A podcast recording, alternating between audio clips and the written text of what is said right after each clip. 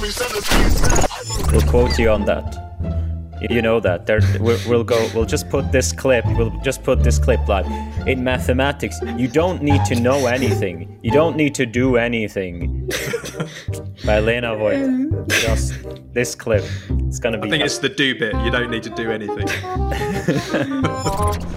and then, and the funny part is that it fails sometimes, so it just tases you randomly. Right. Well, I guess we'll have to code it up at the weekend. Hello, folks, and welcome back to the channel. Um, today we're going to be talking with Lena Voita, but before then, I wanted to spend about 10 minutes or so just talking about some of the confusion I think that I've noticed arising from the Kenneth Stanley episode. So if this is interesting to you, then, then please watch it. Otherwise, you can skip forward on the table of contents to Lena Voita. Now, um, I wanted to clear up a few things, right? The first thing is, I, I think if you take one thing from that episode with Kenneth Stanley or his ideas, that one thing should be the concept of deception. And deception is when your objectives or stepping stones they lead you in the wrong direction, right? Assuming that your goal, which is also a stepping stone, is even the right direction to be going in the first place. But it's a really important concept that any search problem has deception, which means we cannot trust the gradients of the stepping stones. Even reinforcement learning algorithms, they acknowledge this with reward shaping. Reward shaping is about creating intermediate stepping stones where you can trust the gradient. So any ambitious objective has deception. That's that's really important. Now, any goal that requires knowledge that we don't yet have, and by the way, knowledge is the same as a stepping stone. For example, how do we build artificial general intelligence? Or how do I become a millionaire or a billionaire? These are deceptive goals, which means we cannot trust the gradient of the stepping stone, right? There's a false compass. As discussed on the show, some goals are surprisingly undeceptive, like landing on the moon, or building rockets, or building a bridge, or some software engineering projects. And this is because we already understand what all of the intermediate step, you know, stepping stones are. Now, in the case of landing on the moon, actually, some folks in China about 3,000 years ago discovered uh, the key stepping stones to make that problem happen. So now we can monotonically increase on the knowledge that we already have, and we know we can get to the moon. It's a different story of artificial general intelligence. If we monotonically increase on GPT 3, it's a false compass. It will not lead to artificial general intelligence. Almost everything that happens in the work environment at the moment works on the principle that we should exploit what is already known and not waste precious time with deviations and people self ideating and innovating. I see this a lot, right? Because I've managed teams of data scientists and machine learning folks, and all they want to do is build their resumes and experiment with things and be researchers and so on. And, you know, I can completely understand why a lot of the senior leadership in large corporations do not want that to happen right? Um, it's horrifying because you think, my God, people are wasting time and money uh, on things which are taking away my predictability. So there's a huge kind of dichotomy between science and engineering. Science is about exploration and engineering is about exploitation. And you can argue that in most businesses, the focus is on, is on exploitation. So if you do any MBA course in business, the first thing they tell you is it's all about predictability it's about reducing surprise, it's about convergence, and it's about increasing velocity. That's what you learn on an MBA course right? So um, to be a good stakeholder, even that I, I, was on a presentation about this the other day. Um, the key there that I was told is that to be a good stakeholder, you have to be predictable. You have to be obedient. You have to treat other stakeholders like black boxes. You have to give them the information that you want. You have to learn their behavior, a bit like you would a machine learning algorithm, and, and then you have to be able to predict what the output is. So give them the answer that you want to give them, and then you can predict the output. It's a similar thing when you have direct reports. You want them to be as predictable as possible. You, I mean, it's no coincidence that in the corporate world there is a certain behaviour that emerges of obedience and consistency, and it's all about scale because to do to do things fast in a large scale organization with you know role fragmentation multidisciplinary teams you need predictability and that's why you have a certain type of people in these uh, kind of you know institutions so, um, you know, if you want to scale yourself in a large corporate, what do you do? You make yourself transparent and you be as predictable as possible, right? So there's a test. What would Tim do? if, if people can answer what Tim would do, it's a good test that you can scale yourself. If I know what my reports do, it's a good test that I can delegate to them and I don't need to be in the meeting anymore because I can trust that they're going to do the right thing. Uh, okay, so none of this should come as a surprise, um, but for good or bad, it's the opposite of stepping stone collection, right? This is all about velocity, it's about exploitation, it's the opposite of innovation. Innovation is about surprise. A lot of MBA folks will tell you that they're creating an innovative culture. They're not, they're doing the complete opposite. They're creating an agile, high velocity culture. There's a, there's a difference. So when you read Kenneth's book, and Keith said that he was making quite a hyperbolic argument, you know, like a, a black and white argument, but I don't agree. I, I, think the most important thing that, that Kenneth was pointing out in his Greatness Cannot Be Planned book is that there is a tyranny of objectives. Now, that it's not hyperbolic if you understand what he meant. So in, in science and institutions and the business world right now, even in education, there is no divergence. And the reason for that is the objectives are fixed. So we get teachers to monotonically improve on grades, right? So that is a convergent behavior. Divergence is all about discovering new problems right? It's about problems, it's not about solutions. So, what should be clear is that if you fix the objectives, you can't be discovering new problems. Actually, it blinds you to the discovery of new problems. That's the really key concept. So, yes, it's certainly true that there is some exploration out there because there are some people in their garages following their own gradient of interest without receiving any money from the government or anything like that. But I think what Kenneth is saying is that as a society, we are not discovering new problems because we are so focused on solutions. What he's saying is that the government and large institutions should pour huge amounts of money into discovering new problems. Because the the ironic thing or the paradox is that it's only by looking for new problems that we will discover better solutions to the problems that we already have. That that's it. Right so the other misconception is that people think Kenneth is arguing that we should abandon objectives and not use objectives. That's not true Okay, so in some of Kenneth's early work on quality diversity, um, he was making that argument. We should um, still use objectives, but use a different type of objective. Use an objective which has a kind of behavioral characterization or entropy, which we can increase monotonically, which means we can trust it better as an objective because it's less deceptive. So basically, all of the early work in quality diversity was about creating objectives that had a better gradient, which had less deception. Okay. What he's saying now is that we should flip the script. We should focus on problems, not solutions. We should focus on having as many objectives as possible because a system that has a panoply of objectives has no objective at all. That's the key thing. Just like evolution, we have a, a panoply or a, a cacophony of niches, people following their own niches and their own gradient of interest. That's what he thinks we should do now. And in the context of machine learning, he's advocating for meta learning. He's saying we should meta learn new objectives. Uh, people have asked, does Picbreeder have an objective? Well, again, it's the same thing, right? Every single person in Picbreeder is allowed to follow his or her gradient of interest to its logical conclusion. It's certainly true that the gradients will be collinear in some sense because they're all going to be earthly gradients. You know, there is a divergence to it because people won't recognize the images, but when the images become heliocentric or earthly, then it'll become a convergent behavior. So we'll talk about Picbreeder in a minute.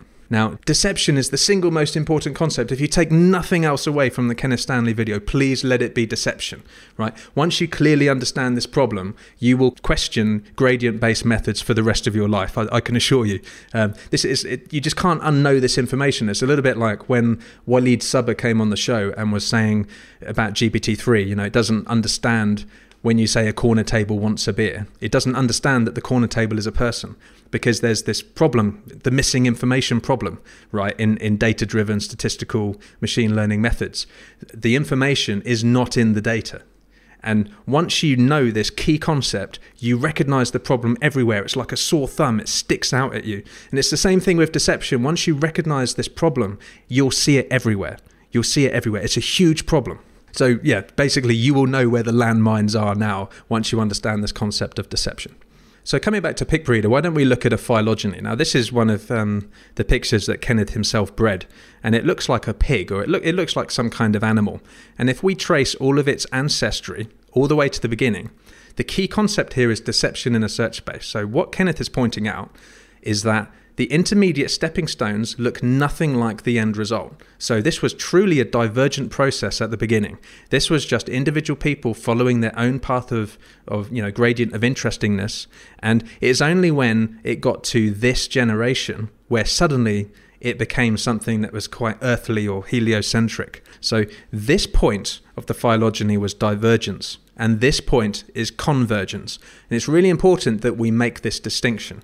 Now, let's use the example of rocketry right? So the Chinese, a few thousand years ago, were experimenting with all sorts of random things with fire and water and goodness knows what else. Uh, I think there's a something here called a surface running torpedo.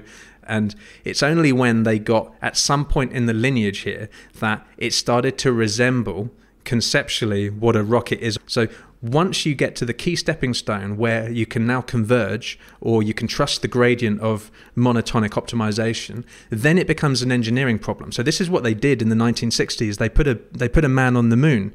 So they had all the knowledge they knew what the stepping stones were and they could use a gradient based optimization and they could get a man on the moon. This is basically what we do in the work environment at the moment. We know what the stepping stones are and we are ruthlessly improving the velocity of the process because it's an engineering problem right?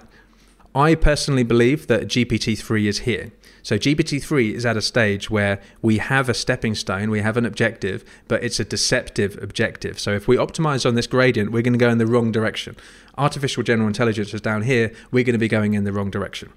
Now, another key concept is is Picbreeder a good analogy for real life? Because a lot of the argumentation here hinges on that principle. I strongly believe it is right? And that is because we know for sure that many ambitious uh, search problems, even you know in computer games, for example, they have deception. Of course, they have deception. So if deception exists, and if gradients have a false compass, then why are we using gradient-based methods to find good solutions to these problems? It's completely barmy. Now, I wanted to give another example here. So this is the famous skull in Picbreeder, and as Kenneth was saying, right, that the early stepping stones do not resemble the skull. So if we trace it all the way back to the beginning, as you can see, it's just a kind of pattern. It's just a weird gradient pattern.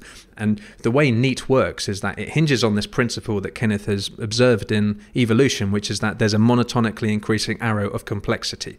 And that's why the topology of the underlying um, CPPN, the convolutional pattern producing network, is increasing in complexity. So when we look at the phylogeny here, we have some stepping stones that look nothing like a skull. And all of a sudden, we have something that looks very anthropomorphic on the fourth stepping stone. And at that point, it becomes a convergent process. So you can see in Picbreeder that loads of people now kind of branch from this anthropomorphic image and create lots and lots of interesting children. So at this point, it becomes a convergent process. But at this point, it was a divergent process. And the irony is, if you tried to find an anthropomorphic image directly, you probably wouldn't find it. It's you're more likely to find it by accident by following your own niche or your own gradient of interestingness. That's the key thing with with Picbreeder. Now it's interesting to have a quick look at this as well. So as I was saying on the previous episode, a, a pattern producing network. So it, it's it's just a neural network that takes in a spatial input and gives you a, an RGB output. And you might be interested to know, well, what was the topology of that network for this skull pattern?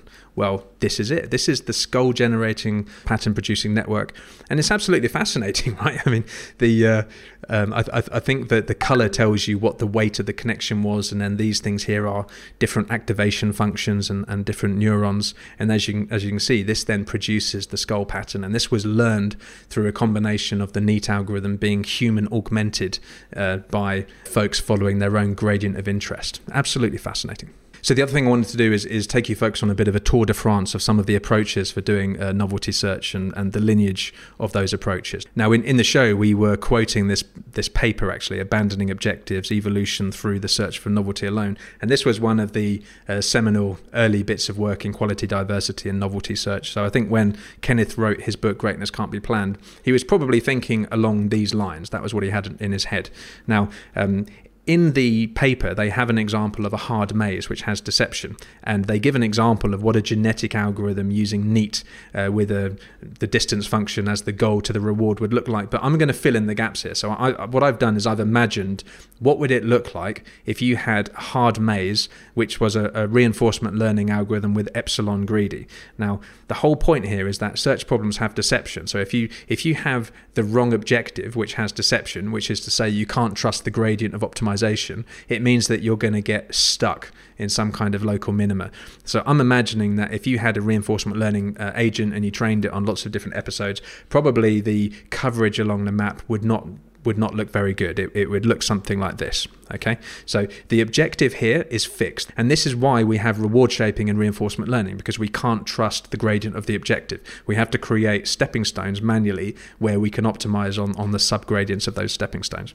Now, the next thing he did was he this is what he showed in the paper. So he said, well, what if we have a genetic algorithm using NEAT with the distance to the goal as a reward? Now, a genetic algorithm, it's all about the diversity. It's a population based method. So being able to cross over diverse instances it actually gives you better coverage around the map right? So still one goal, which is the distance to the objective, but we are introducing this concept of diversity preservation and crossover. The next thing that Kenneth showed, and this is the key idea with novelty search, is what if we do not optimize at all on the distance to the goal? Right? And personally, I would argue that it's cheating because in many in many situations it's a partially observable problem and you don't actually know what the distance to the goal is. So you know, there's an argument to do this anyway. But what we do here is that it's still a genetic algorithm. It still has one objective, but we design the objective in a very clever way. We use a behavioral characterization, right? So the objective now is map coverage right? And the really clever thing about using this this behavioral characterization, which has which is kind of like entropy or map coverage, is it means that you can monotonically increase it. So if you monotonically increase it, you trust the gradient, and it means that a gradient-based method will actually give you better map coverage. So so that this is not abandoning objectives. This is basically designing better objectives. But the the irony here is that it's a better designed objective, so you could still use a gradient based method. All he's doing is he's designing an objective that has um, a gradient which is trustworthy. The other thing I wanted to talk about with genetic algorithms in general is that they are convergent, right? So you might think by having diversity preservation by having a kind of entropic behavioral characterization that you would overcome this convergent behavior. But you don't. You don't, right? It's still convergent. And the reason it's convergent eventually is you have a fixed objective, right? So if even this genetic algorithm with NEAT using the behavioral entropy as a fitness function, if you look at the convergent behavior, it will still converge. It's still an asymptote. This is why we need to move towards meta learning the problems, looking at the problems as well as the solutions. Because if the problem is fixed, a problem is the same thing as a stepping stone, right? So if you're if you're imputing the knowledge of what the stepping stone is into the algorithm, then by definition it's going to be subject to deception. You need to be learning new problems. So the other thing is, before we get to Poet, Stanley has been doing some other work, so you may have heard of this Go Explore, which is um, kind of like an, an, evolution of the behavioral characterization uh, problem. So I would say that this is still an incremental uh, step of quality diversity, and it's overcoming two of the major problems that they saw with quality diversity algorithms, which is namely detachment and derailment. So on this detachment example, they, they show um, what that looks like. So you might have an intrinsic reward that's distributed throughout the environment, and then an algorithm might start by exploring the purple, a nearby area with an intrinsic reward, and then by chance it might explore another equally profitable area, and then exploration fails to rediscover the promising area that it's detached from. So you get detached in this region because it had no no novelty. So the idea there is to um, you know almost start from a region that was discovered before, just to get around the detachment problem. The other problem they talk about is derailment, which is where there's no mixability between nodes in in the phylogenetic tree which means that the agent was derailed from returning to the state that, that it's once in. So I, I see this as very, very incremental, really. So, in my opinion, all of this is still old hat. This is not interesting. The really interesting thing that's happened is with Poet.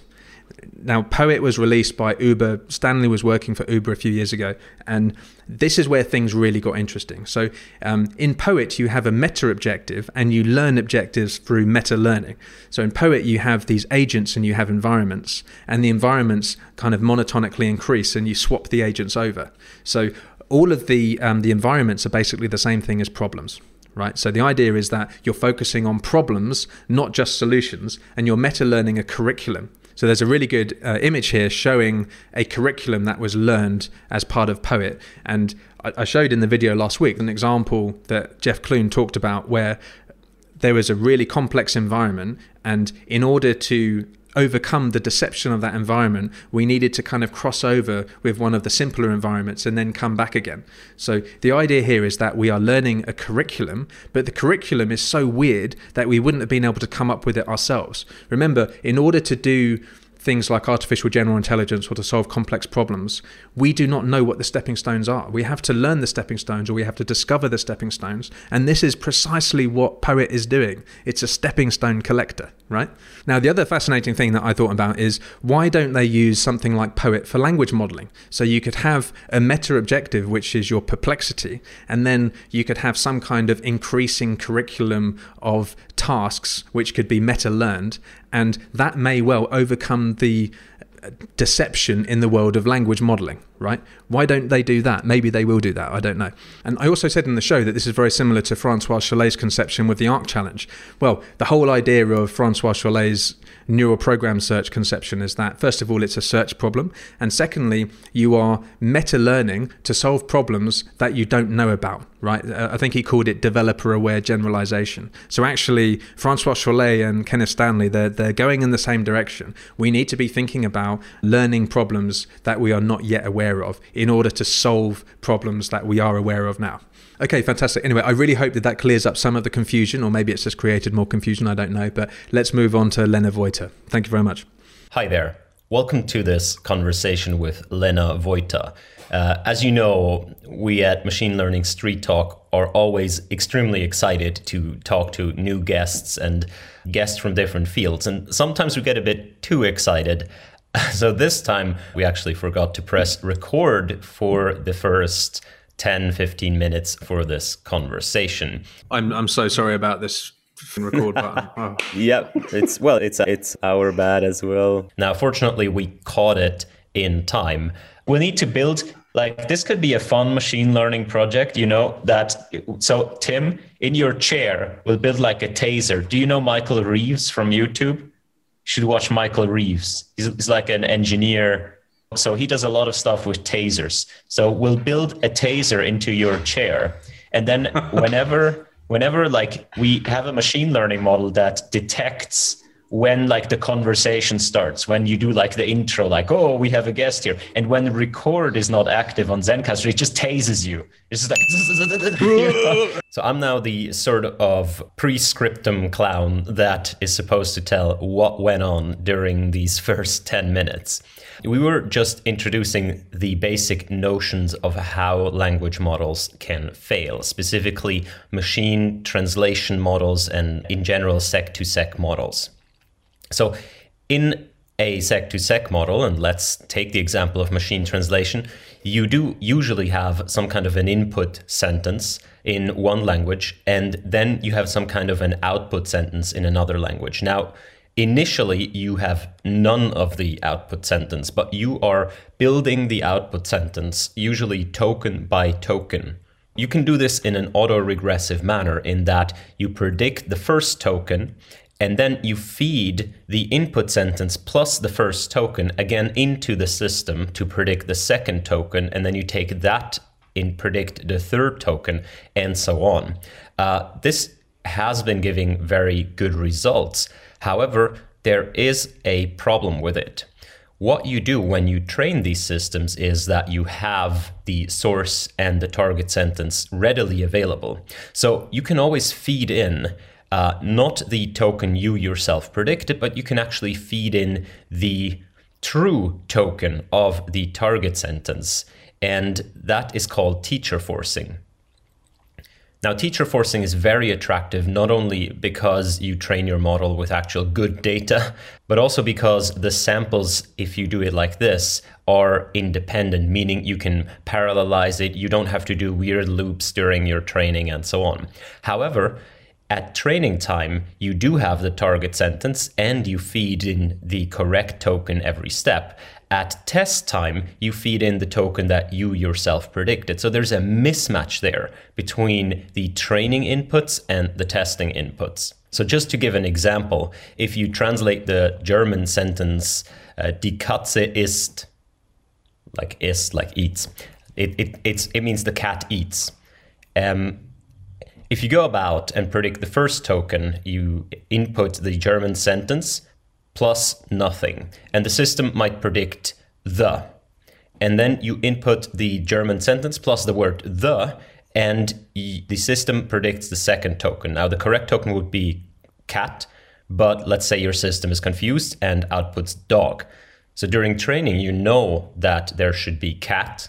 Uh, so you your best option is to feed in the word cat again.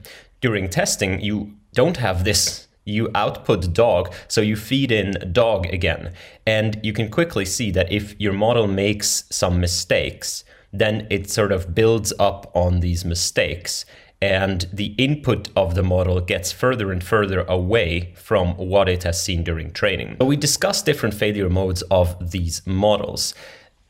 If you think about what a model like this has to do, it has to do two very different things. First of all, it has to translate the source sentence. So that means that the tokens that it outputs must somehow be the tokens in the source sentence, but just in the different language. So if there is a token Katze in German, there should be a cat somewhere in the English sentence. However, the second objective is to make the output sentence as grammatically correct as possible in the target language. So, a very easy approach would simply be to translate each token from language A to language B, but that would be a horrible translation, not because the information isn't there, but because it's grammatically incorrect. So there are these two conflicting objectives, and it can be that during testing, one can just sort of overpower the other, and that leads to failure modes. If the translation information objective wins out, you're going to see really horrible translations, but that contain sort of all the information of the source sentence. Uh, these models even they tend to repeat themselves simply because so they they go like cat cat cat cat cat just because that that's very probable given the source sentence and it doesn't really look at what it's produced so far in the output, so it doesn't care about grammar. The other failure mode is the opposite, when it doesn't know anymore how to translate the source sentence, so it tell it says like, well, I'm screwed here. I might as well just, you know, give you a grammatically correct sentence in the target language, a hallucination, a hallucination, a hallucination. At least I'll get some low loss that way.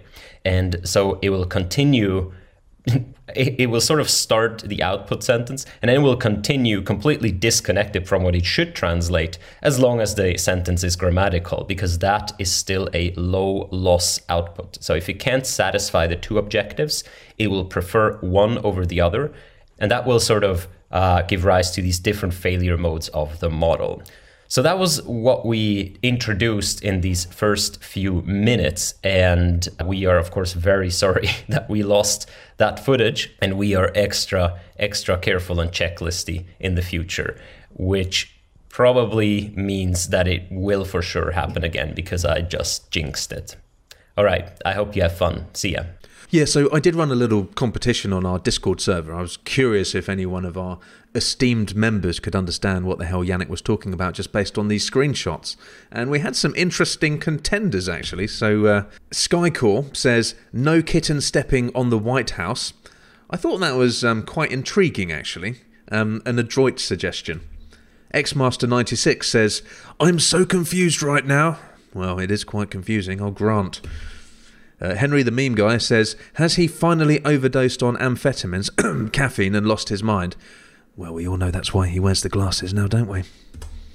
Um, Al B Bag says, Please don't let the Kudza die. He didn't, honestly. Um, uh, Yannic's really good about stuff like that. Anyway, um, I suppose the show must go on. Hello, Lena. Uh, Lena, your blog is incredible. Lots of visualizations and animations. I think it really makes it digestible for people to understand. So yeah, it's great that you've done that. Thank you. Do you know um, uh, Valia Fedorova? Yes, yes. Yeah, I, but I, I, met her at ICML probably about yeah nearly two years ago now. But uh, yeah, it's it's cool that that you that you know her. Oh, very yeah, cool. she's, she's really nice. Yeah. Okay, so this is a quick detour. This is Lena's blog, lena-voita.github.io. It's absolutely incredible. So on here, she has all of her publications, of course, but she also has this blog. And this blog is absolutely beautiful. She uses visualizations and graphics in a way that you don't often see, actually. It reminds me a bit of uh, Robert Lange, who we had on the podcast. So let's have a look at some of these articles. So um, the most recent one is Source and Target Contributions to Neural Machine Translation Predictions. Okay, so we'll, we'll go through. Of course, she's written a paper on this as well, but um, her, her blog makes it so much more easy to understand. So in this, she's talking about what Yannic was saying before, right? So models hallucinate.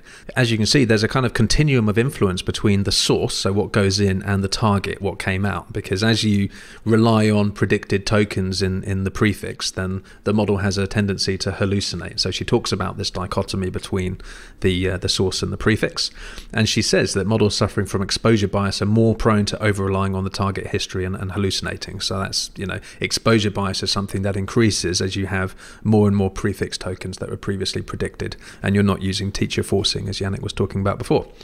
Okay, so um, models trained with more data rely on the source more um, confidently, and the training process is non monotonic. It actually has some distinct stages, which is quite interesting. So um, she says, well, what influences the source or the target? She said that we may expect that some tokens are predicted based on mostly source information, so informative tokens, while others are based on mainly target history, so determiners. But how do we know which information was used?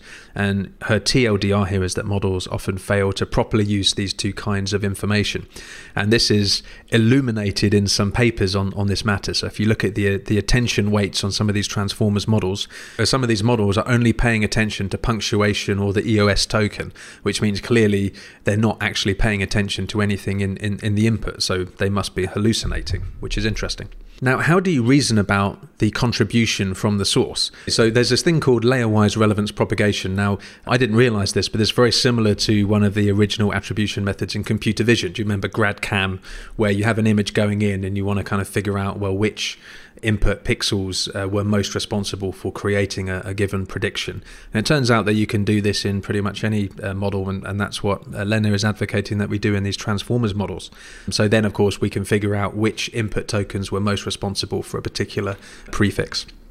So she points out that it's unclear how to use a layer wise method to something which isn't completely layered because an encoder decoder architecture is, is, of course, different to these traditional CNN type models. But she asserts that the total relevance is still propagated through the decoder and the relevance leaked to the encoder is propagated through the encoder layers. And she kind of demonstrates that with this animation here. In her paper, she talks about how to extend this LRP method to the transformer. But anyway, let's do some experiments. So she looked at the total contribution and entropy of contributions, right? So the total contribution is the contribution of the source, which is 1 minus the contribution of the prefix. And she also looked at the entropy of the contributions, which tells us how focused the contributions are, whether the model is confident in the choice of the relevant tokens, whether it spreads its relevance across the entire input. Now, the other thing she points out is, is, she's interested in general patterns. She doesn't want to focus on kind of micro patterns, so she averages over the entire data set. Now, this is really interesting. So, when she does this, she notices that there's a general pattern. So, as the target or the, or the prefix token number increases, the model increasingly hallucinates because it's paying less and less attention to the source. And uh, this this graph here demonstrates that quite nicely. And also, when you look at the entropy of the contributions, there's a really interesting curve shape. So, at about 10 to 15 tokens, the entropy is is increased, which means it has uh, increasingly less idea about where to point to in in the source. But it's it's kind of fascinating that there'd be this curvy shape, and then the entropy would go down again at 20, and then go up again at, at the 23rd token. Now, another way to reason about this is rather than using the reference prefixes, so the reference translations, why not use the beam search translations? Because they're more regular and they're kind of surprising the model less because you know you're you're, you're putting the model in a comfortable place, so to speak. So uh, she asserts that beam search translations are usually simpler than references. And indeed, when, when she compares them using the beam search prefixes, the um, model is more confident about the source, so it's hallucinating less as time goes on. It, it's the same thing on the entropy. So on, on the on the beam search, the entropy is lower, which means it's more confident about the the source. So she hypothesizes that the simpler prefixes are more convenient for the model. Yeah, so one way of visualizing this is a bit like uh, tributaries uh, or little rivers, right? So if you give a model something that's inside a tributary, so inside something that it knows about, then it'll just immediately run with it. And, and in this case, a tributary means it actually understands some relationship between your source and prefix. If you give a model something, let's say outside of the manifold or outside of the tributary, then the model no longer understands what to do. So it'll just start hallucinating and it will just predict something that's grammatically correct because it can't really make any relationship between what you've given it and the source. Another thing she tries doing is just putting completely random prefixes in there. And as you might imagine, the model starts hallucinating quicker because it's just got no idea what you're talking about. It doesn't fit any frame of reference that the model has. So anyway, um, I really recommend you check out this article. It's beautiful. Uh, finally, she um, asserts that the training process is non-monotonic with several distinct stages. So when she plots this over time, especially looking at the relation, uh, you know, of, of, the source contributions to the prefix attention, um, it immediately goes down and then it goes up again, and then it seems to converge after about twenty or thirty thousand training batches, uh, which is really interesting. And you know, perhaps you wouldn't have expected that to happen. So the second article on Lena's website is this information theoretic probing with MDL. What's MDL? It's the minimum description length. Everyone these days is talking about the minimum description length, whether it's uh, Francois Chollet in his Measure of Intelligence paper, or um, actually, it's quite funny every time you meet an academic with a, with a Russian accent, they will use the word "Kolmogorov complexity." Like every fifth word is like "Kolmogorov complexity." Um, I, I, had a PhD supervisor who was like, "Oh yes, uh, I was just going outside uh, uh, for a walk down the road earlier, and uh, I was looking at the sky and considering the Kolmogorov complexity." Anyway, so it, it, it, comes up everywhere. It's it's basically the minimum description length for anything. So it comes up a lot in, in compression as well and information theory. But anyway. Lena says that probing classify probing. What does probing mean? Probing means measuring, you know, so like an accuracy would be a probe. Probing classifiers often fails to adequately reflect differences in representations and how they can show uh, different results depending on the hyperparameter. So a lot of this is about accuracy isn't a very stable method, right? So she proposes an, an information theoretic probing which measures this minimum description length of the labels given the representations. And the really cool thing here is that rather than just showing the final quality of the probe, so the accuracy, for example, um, this MDL also shows how hard it was to achieve um, you know that that particular representation and it's more stable. So, how do we understand if a model captures a specific linguistic property? So, in, in what we do now is we have data, we have representations, and we have labels. And we are measuring to, to what extent do the representations capture the labels. Now, standard uh, probing is we just use the accuracy, but we know that the accuracy of a classifier is used to measure how well these representations encode the property. Looks reasonable and simple, right? Wrong. okay, so um, she says that while simple probes are, are very uh, popular, several sanity checks have showed that differences in accuracies fail to reflect the differences in the representations, right? So, Houston, we've got a problem. The accuracy of a probe is not always reflecting what we want it to reflect. So, she introduces this information theoretic viewpoint Okay, so what we're getting to here, the TLDR of this article, is that regularity in representations with respect to labels can be exploited to compress the data, right? So machine learning and compression, they are basically the same thing when we were talking to Sarah Hooker, she was telling us about this. That you know, the reason why the lottery ticket hypothesis works, you can prune ninety percent of the connections in a neural network, and it still works. Sometimes it works even better than it did with all of the ones in there. So, um, what's happening with all of those neurons, right? So they are learning all of the challenging or low frequency attributes. You know, all of the examples that are sitting uh, very close to the decision boundary, or you know, ambiguous between two classes. You know, we're wasting most of the representational capacity, right? So clearly, if we had a lot of regularity in our data, then we would need fewer parameters to encode it. So uh, she has quite an interesting kind of um, way to represent this. So we've got Alice and Bob, and let's imagine that Alice has all of the uh, the data and the labels uh, from the data set, and Bob only has the representations. And Alice wants to communicate the labels to Bob. So transmitting the data is a lot of work, right? So surely Alice has got a better way to do this, which is compressing the data. So the formal task here is to encode the labels, knowing the representations in an optimal way. So essentially, what we're getting into here is the cross entropy between the labels and the representations that is the um, the data code length, right? And uh, so learning is compression, and the amount of effort is um, related to the strength of regularity in the data. So if there is strong regularity, then the data can be expressed with very few examples, and vice versa. So what we're getting into here is variational methods.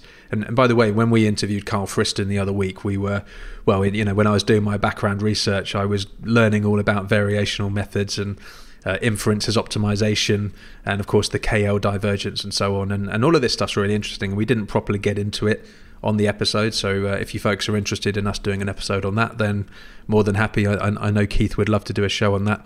But uh, this is quite interesting, actually. So. Uh, Lena's got a section in the article that says, I, I hereby confirm that I'm not afraid of scary formulas wonderful. So you have to explicitly say that you want to see it. But all of this should be familiar to you if, if you've studied variational methods and, and the KL divergence. So the TLDR is that the uh, the MDL methods are stable and the accuracy is not. So the MDL is, is, is a much better uh, you know measure of, of probing for machine learning models because it characterizes not only the probe quality but how difficult it was to achieve it the representation. Right, now finally, um, the other article that we talk about today is this evolution of representations in the transformer. She says we look at the evolution of representations of individual tokens and transformers trained with different training objectives. So, translation, language modeling like GPT-3, masked language modeling like BERT, so denoising autoencoder. And um, she looks at it from the information bottleneck perspective, right? So she shows that language models gradually forget the past when forming predictions about the future um, BERT style models the evolution proceeds in two stages of context encoding and token reconstruction, and machine translation representations get refined with context, but less processing is happening. She says instead of measuring the quality of the representations obtained from a model on some auxiliary task, we characterize how the learning objective determines the information flow in the model. So she looks at how the representations of the individual tokens in a transformer evolve between the layers under different learning objectives. And uh, essentially, she, she uses the information bottleneck perspective to do this, but that's just a, a clever way of saying she's looking at the mutual information.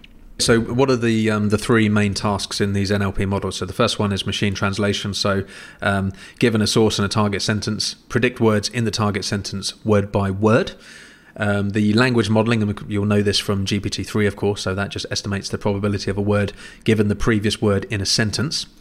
And uh, masked language modeling, which is the BERT style model, that's essentially trying to um, fill in the gaps. So you mask out a word in the input sentence and then it will tell you what that word was. Right. So we're interested in how the representations evolve um, between the layers in these transformers architectures, but how does it change depending on the um, the task, right? So all three of the models start out with the same representations of the of the tokens or the subwords that go in, and they also have the identity and position. But the way that the information flows across the layers is different depending on the objective, and that's the main interest here.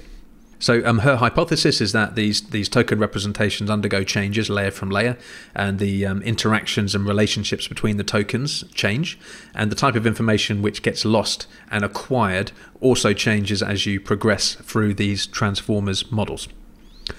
So the TLDR here on this information bottleneck is that the evolution is in squeezing irrelevant information about the input while preserving relevant information. Now, if we click on this information bottleneck paper, I mean, uh, what have we got here? So uh, that is, we squeeze the information that X provides about Y through a bottleneck formed by a limited set of code words, X. Uh, this constrained optimization problem can be seen as a generalization of rate distortion theory. Fucking hell, it's getting a bit heavy going, isn't it? Right, let's come back to where we were. Now, the problem is we, we only have the representations of the individual tokens, not the entire input. But uh, we can view every model as learning a function from uh, input X to output Y. Now, the first approach that she uses here is, is computing the mutual information uh, with the input, so the mutual representation of the representation for the for the successive layers with the with the input with what went in. And what she shows here is absolutely fascinating, right? So, depending on the training task, um, for example, BERT style models, these denoising autoencoders, the masked language model, they actually um, maintain a fairly high mutual information uh, with the input, even as you go through the successive layers. But machine translation and language modeling, they progressively forget about the input. Uh, so if they're forgetting about the input, then what is happening, right? So what she what she does then is she looks at the mutual information with both what goes in and what goes out. And as you can see there's a commensurate increase in the mutual information with the output as we go through the successive layers. But the the pattern of that commensurate increase changes depending on the training objective. Um, so with masked language modeling it looks like a kind of sigmoidal pattern uh, whereas with language modeling it looks like a kind of quadratic curve. So it's very interesting so she talks about some uh, tricks she uses to estimate the mutual information in this setting because it's quite challenging. She had to use an approximation. But if we get to the rub here, right? The rub is that masked language modeling preserves the token identity more than anything else. Uh, so when you look at just the token identity through the different layers of the transformer, on masked language model, it, it, modeling, it's significantly preserved. She's got a great illustration of this concept actually. So uh, she gathered representations of tokens is, are, were, was from lots of different sentences and visualized their t-SNE projections. Uh, so the the x-axis here are different layers um, in in the model. And what's fascinating here is that the masked language model, so the BERT type model, actually preserved the individual tokens throughout the successive layers in the transformers model significantly more than the language model and the machine translation. The other thing is that um, machine translation best preserves the token position. So she took a large number of representations of the same token for different tokens. For each occurrence, let's look at the position or the top k neighbors and evaluate the average position distance. And again, when we look at a t-SNE um, visualization here, you can see that um, machine translation um, significantly preserves the position of the token compared to language modeling and uh, masked language modeling. Okay, so um, she concludes by saying that with the language modeling objective, as you go from the bottom to the top layers, the information about the past gets lost and predictions about the future get formed. For BERT type models, the representations initially acquire information about the context around the token, partially forgetting the token identity and producing a more generalized token representation. The token identity then gets recreated in the top layer. For machine translation, though, representations get refined of context and less processing is happening, and most information about the word type does not get lost. This is absolutely fascinating. This reminds me a little bit of our conversation with Simon Kornblith a few weeks ago because he had a paper which was all about the evolution of representations through, you know, let's say a convolutional neural network with different loss functions. So it's still the same task essentially, but it's different loss functions. And he demonstrated that actually the representations are pretty much the same apart from the penultimate layers or, you know, the last sort of 20% of the layers, there was a divergence. But of course, here there's significantly more divergence because the training tasks are significantly more divergent I would say. So, yeah, um, any kind of um, approach like this to reason about the evolution of representations and the behavior of neural networks, I think it's absolutely fascinating. And I'm going to really look forward to discussing this with Lena today. Okay, now the most important thing that Lena has got on her website, other than her papers and blogs and so on, is the NLP course. It says NLP course for you in the top right hand uh, corner you folks must check this out. Sebastian Ruder actually featured this recently on his newsletter, and Sebastian Ruder pretty much is the god of, of the NLP world, in case you folks didn't know. So, in this course, again, in characteristic style for Lena, she has formulated everything beautifully. Um, she's uh, used a lot of graphics and a lot of um, uh, really cool layout techniques. So she has the concept of lecture blogs, seminars and homeworks, research thinking, related papers, and, and lots else besides. So on, on the left hand side, you can see the structure. So she's got an entire course on word embeddings. And uh, I mean, it, it's too much for me even to go through, but this is absolutely crazy. So one hot vectors, distributional semantics, count based methods, word to vec, glove, uh, research thinking, related papers. Yeah, it's absolutely incredible. She's also got um, a course on text classification.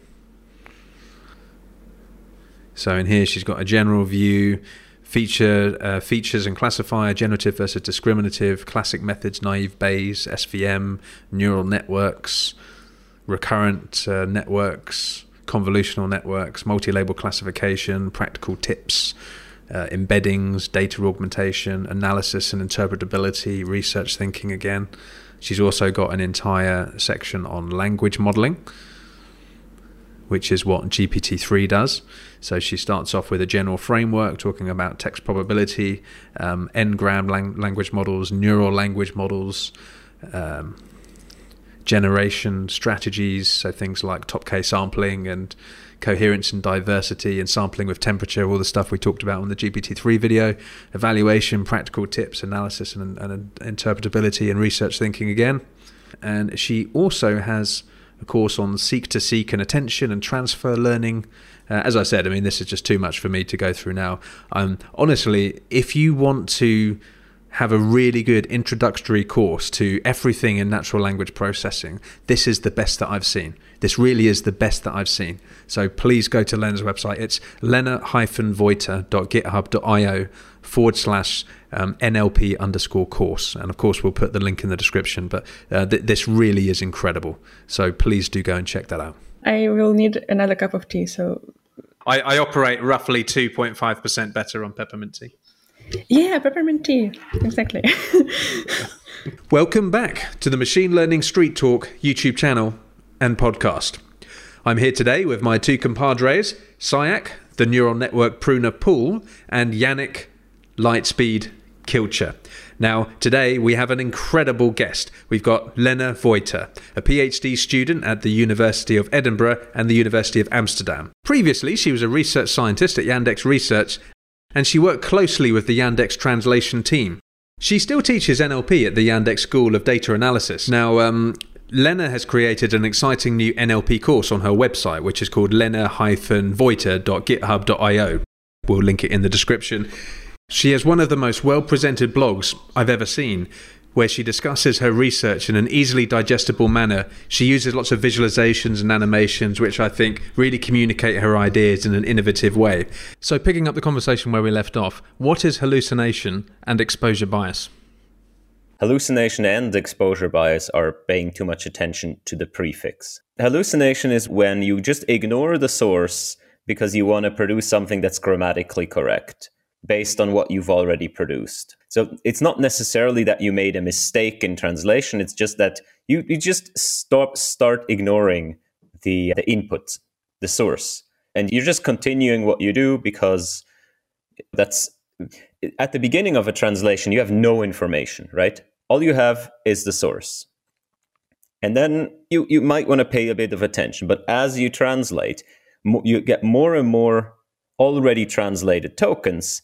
And then the language model part kicks in. And then the, the model can be like, oh, I know how this sentence is going to finish. I know, I know. I don't even need to consider the other language anymore. I already know I can fit. Like, this is the people that say, I already know what you're going to ask. And then they answer, a question that but you are you're going to ask something different so this is this hallucination is a bit like this as exposure bias is more that the dif- the distribution differs between training and inference so in training you always replace you always input whatever token the gold standard has so you input the source and then you input the target up to token k and then you try to predict token k plus 1 but all the K tokens are like perfect. They're from a real good translation.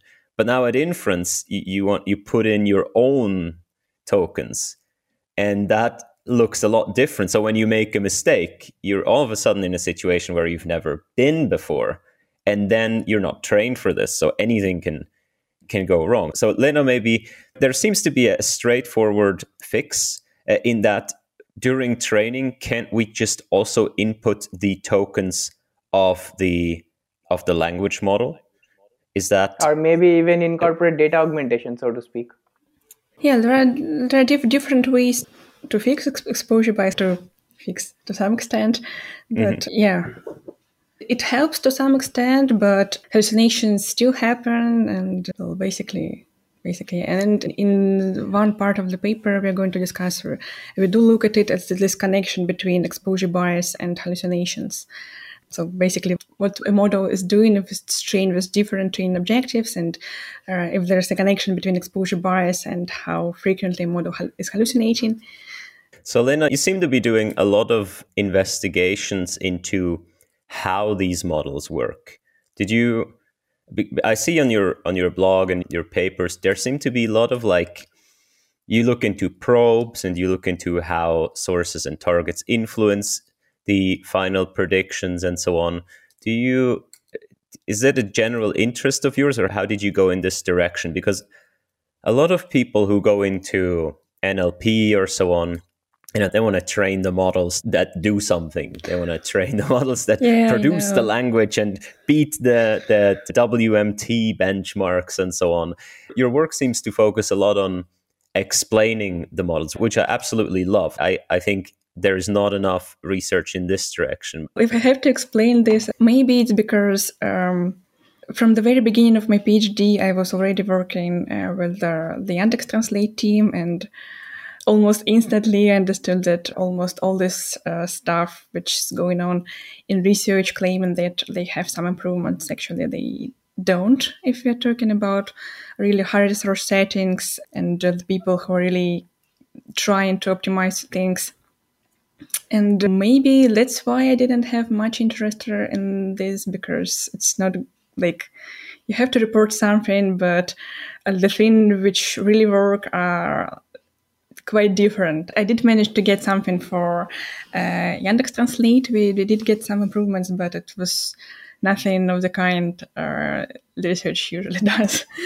yeah, and maybe the other reason is that I don't really feel comfortable yet in machine learning because it's very it's very practical it's very experimental because i come from mathematical background and there you can feel things you can be sure you proved something and now no one is gonna doubt that you got this but here it's is it gonna work is it not gonna work it sounds reasonable but it's not it's not working it sounds it doesn't sound reasonable but it's working for some reason and um, yeah it's really different from the feelings i I am used to. So I used to certainty to something uh, which makes me calm. So analysis makes me calm because I get to at least a little bit to understand what's going on.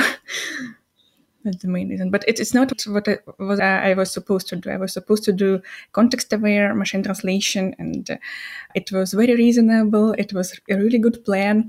And uh, it was something which is both useful for production because currently they're translating sentences individually. And in context aware MT, I was trying to use like um, larger segments to translate the current sentence because there's there can be some kind of ambiguity. So to translate one sentence, you may need like a wider context.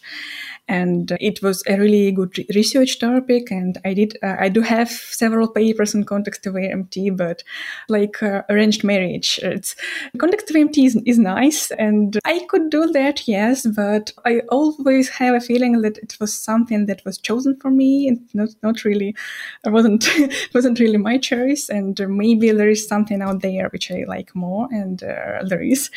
So, yeah. Yeah, I, I find this fascinating. And not only do you investigate methods to evaluate, you have this, these papers on evaluating like representations in transformers and so on, or evaluating contributions of source and target to NMT, but you even so there is these this notion of probes, and this is a paper that I, I find interesting of these probes to evaluate embeddings. And also there you don't go and say i'm going to make a like a, a new one or so on but you first say why the current ones don't work and then you go about make a better one. In this paper information theoretic probing with mdl you explain really well why these why the these probing methods of these nmt models or of these nlp models don't work. Would you care to briefly explain what a probe is and why the classic ones are not really uh, good. Yeah, of course. And I can also explain why am I really careful in explaining why they don't work. because I really uh, did have to do that. When you're trying to analyze models in NLP in generally, um, you can have different ways uh, to do that and you can have uh, different kinds of questions to ask because in computer vision is simple because you have an image of a cat you have a classifier it says oh okay there's a cat and you have an attribution method which shows you some parts of an image which contributed and this is your explanation. But in nlp it's not such kind of methods do not work very well and in nlp there's whole like different kinds of things you can ask. I'll, come to probe and wait let me just give you like a general picture of how I see analysis in NLP. There when analyzing an NLP model, you can be interested, for example, in how your inductive biases work or how different model components work. Because when you create some kind of inductive bias, you have uh, an intuition what what is supposed to happen, right? So you can look at attention, which is quite popular now. You can look at different attention heads. You can look at neurons, and this can tell you something about how your model works. Also, you can look at model predictions. It's, kind of standard thing to do is to look at subject verb agreement and lots of lots of papers doing that. Basically, you have a language model and you like look at predictions and you evaluate how good it is at some specific phenomena of language. So if you care about language, you can do that. And probing, it's really uh, fun stuff because here you don't care about predictions you don't, don't care about what your model generate is generating. You don't care about your model architecture and model components. You just care about the representations. When you're feeding uh, data to a network, it can have some layers, and at each of them you, you have have some kind of vector representation of this data. And you can be interested in which kind of things these uh, vectors encode, right? So you have a sequence of tokens on the input, uh, you have several layers, you have some kind of output, and you, in probing you're interested which kinds of things these vectors encode. For example, do they encode part of speech tags? Do they encode uh, dependencies? Do they encode, I don't know, reference, so such kind of stuff. And what you do is you take some labeled data. For example, you have some data set where you already know part of speech tags. You feed this data to a network, you get representations, and you train a classifier, probe and classifier, or probe uh, to predict this uh, part of speech tags from representations. and usually you say that um, okay, if the accuracy is high, probably these representations encode the thing I want them to encode. If the accuracy is not so high, probably they don't encode these things. And uh, for me, the, the first paper with probing I saw it was a 2017 ACL paper, What do NMT models and learn about morphology, something like that, by Yonatan Belinkov uh, and Corpus. And I was so excited about it. It was like the first analysis paper I've ever read. And for me, it was like, yay, great. Where actually uh, we can ask these kinds of uh, questions. We can actually be interested what's going on inside the network other than just uh, getting a high BLEU score. because uh, yeah, I, I, was at Yandex, I was at machine translation team. They were all interested in high BLEU score, and uh, so yeah, uh, this kind of things was cool. But then what happened is then that most of analysis started to do this kind of uh, probing stuff uh, there appeared these models like ELMo, BERT, and all this all these guys, and there were a lot of papers just measuring different kinds of stuff and making some kind of conclusions like okay ELMo layer 1 encodes part of speech tags with accuracy like 96.3 and BERT's layer number 6 encodes with accuracy like 96.4 BERT encodes part of speech labels better. And it's not really it's the whole other question why do we trust probing what kind of conclusions can we make out of them do we expect uh, these models to be better just because they encode linguistic phenomena that's i don't think we're, we're going to answer that kinds of questions but maybe we could talk about why probing uh, standard probing doesn't work and what can we do about it there does seem to be an obsession with accuracy and it's such a reductionist yeah. number. It's the same thing. Traders have used these Greek letters. What they've done is they've kind of featureized market conditions and they've reduced them down to these single numbers like alpha. And they're just throwing away so much information. We spoke to Sara Hooker from the Google Brain team the other week, and she was making this observation as well that when you compress models, you can preserve headline metrics like accuracy. But actually, it's on the long tail where all sorts of, you could argue it's memorization, that all of the underrepresented classes and information is on the long tail and you're effectively yeah. throwing it away. It's a really a good point. Uh, so, much information is only part of the things you want. So in a way, in the ideal world, if you have, if you had infinite amount of training data for your probe, uh, you'd get a good estimate of mutual information. So whether these uh, representations actually contain information about something, but the fact is not is not uh, it's not what you want, because for example, if we take a randomly initialized model and just encode things with a randomly initialized model, uh, you're gonna get as high, uh, very high accuracy, and very often you cannot even according to accuracy, you cannot distinguish between trained model or randomly initialized one. And this is a problem with accuracy because, and with mutual information also, because even randomly initialized models, uh, they contain this information about part of speech text because they know the whole sentence, right? They have this information. But the difference is that uh, usually uh, we want to know if the model encodes something and it is different whether it contains information about something and you can extract it if you put a lot of effort to it or it does so by itself. Like it, it already codes the information and you can just easily take it. And this is uh, the difference and another example of why uh, standard probe don't work, it was uh, at EMNLP last year by uh, John Hewitt and Percy Liang. They developed these control tasks. Basically, uh, they just used random labels. So, for example, instead of part of speech tags, uh, you just assign each word a random label sampled from the empirical distribution of tags. It means that you, you still have, if you just look at the text, you still have the same distribution, but uh, for different words and they are assigned randomly. So you basically assign that a cat is a preposition, a set is a noun, some such kind of things. And if you train a problem classifier on that, just trying to predict not part of speech tags but these random labels, you can do that very well. And you're not going to see a huge difference in accuracy. So basically, accuracy can say that uh, your representations encode some random labels, and this is crazy because they do contain information about labels, but they don't encode this. And this is what we try to measure.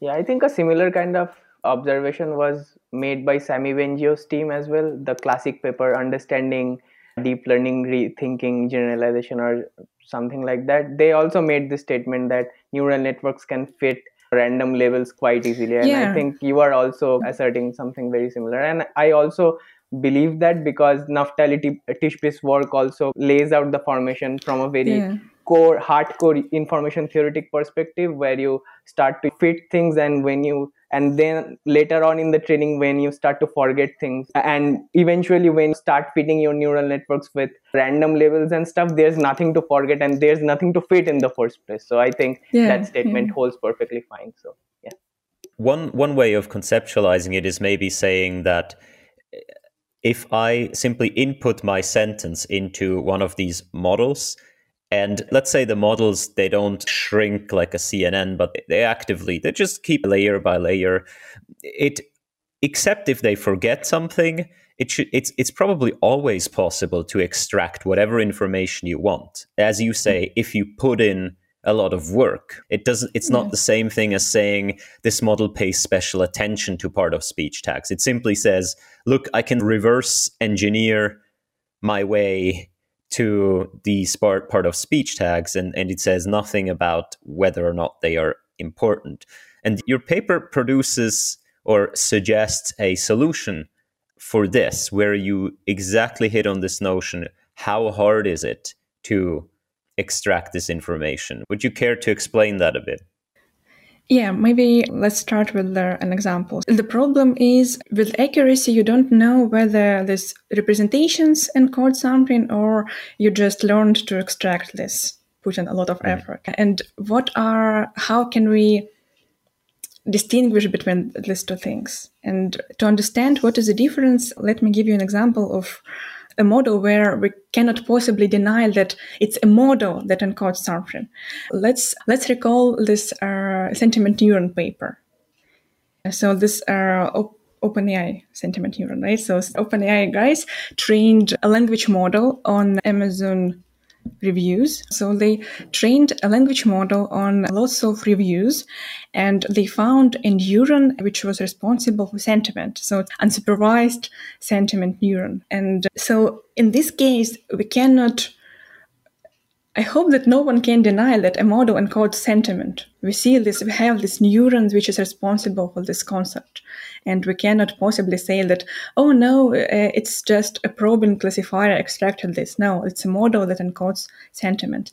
And to distinguish between the cases where we just can predict sentiment and the model which encodes sentiment, for example. So what is the difference between these two kinds of uh, representations?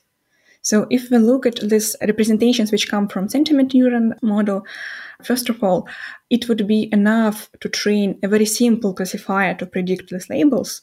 A very simple. It would be enough to train a linear classifier, and we need only one, only one weight for it, and everything else is zeros. And uh, you cannot do that for random initialized model for example. And on the other hand, the other way of looking at this is that uh, to predict sentiment from uh, this sentiment neuron representations, you would need only a few examples. Right, because it's really easy using this one neuron to predict sentiment. You you'll need ten examples and you are done, basically. Mm-hmm. And this is the difference between cases when a model encodes something or you can extract it doing something. So this is intuition, and this is this was our, our example when we thought about uh, how to how to explain this difference, how to measure this difference. And luckily, there exists this minimum description length uh, framework, this notion. And uh, surprisingly, uh, the practical ways of evaluate this description length, I explain it uh, in more detail. There, the practical ways of length is basically by looking at the model complexity, how complex should be your model to extract this information, or uh, how hard it is to predict labels using small amounts of data. So basically, the intuition like transfers perfectly to this to these two ways of uh, evaluating description length.